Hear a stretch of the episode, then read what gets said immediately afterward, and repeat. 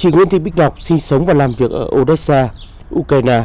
Chị và gia đình đã trải qua nhiều ngày vất vả sau chặng đường dài gần 700 km để thoát khỏi khu vực xung đột. Với chị, món quà lớn nhất lúc này là được gặp người thân và gia đình. Đi là cũng vất vả, thế nên là được nói chung là được tin là được cái chuyến bay là nói chung là rất vui ạ và không nghĩ về để được gặp người thân mình là được về quê mình là vui và hạnh phúc ạ.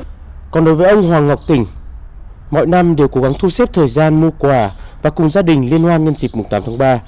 Nhưng năm nay, do tình hình phức tạp giữa Nga và Ukraine, vợ con anh đã phải về nước từ trước Tết nên mọi kế hoạch đều tạm hoãn. Với anh, về được nhà trong thời gian này chính là món quà lớn nhất dành cho vợ con.